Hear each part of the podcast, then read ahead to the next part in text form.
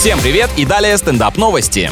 Британцам, которые страдают от резкого роста коммунальных тарифов, посоветовали есть имбирь, раздвигать шторы в солнечную погоду, а также обнимать домашних животных, чтобы согреться. Владельцам попугаев и рыбок сильно не повезло. Как говорится, тепла нет, но вы держитесь друг за друга. Крупнейший энергопоставщик в стране уже извинился за такие рекомендации на официальном сайте. Самым необычным советом было вызывать детей на соревнования по хула-хупу. После этого, наверное, кражи малышей резко увеличились. А что делать, если своих нет, но тебе холодно? Правильно, просто пойти и одолжить у соседей собаку и ребенка.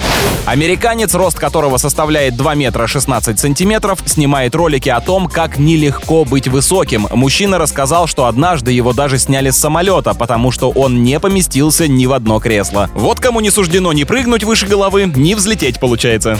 На этом пока все. С вами был Андрей Фролов. Больше новостей на нашем сайте energyfm.ru.